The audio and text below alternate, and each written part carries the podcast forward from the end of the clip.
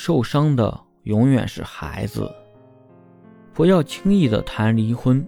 一个完整的家庭对于孩子的成长是非常重要的。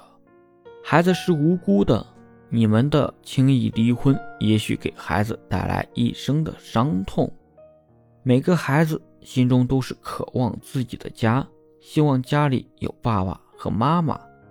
但是父母离了婚，孩子却再也没有完整的爱，要不得不去承受因为父母离婚带来的心灵伤害。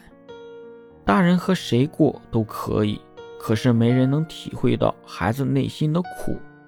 再婚的夫妻大都带着孩子，双方都不能把对方的孩子当成亲生的一样对待。奉劝将要离婚的朋友们，能不离婚就不要离，能将就着过就将就着点，就算为了孩子，听我一句，别等你离婚后。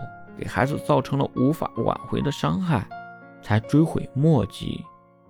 别轻易离婚，真的，离婚对孩子伤害影响实在是太大了。那不是暂时的，而是一生的。于心何忍？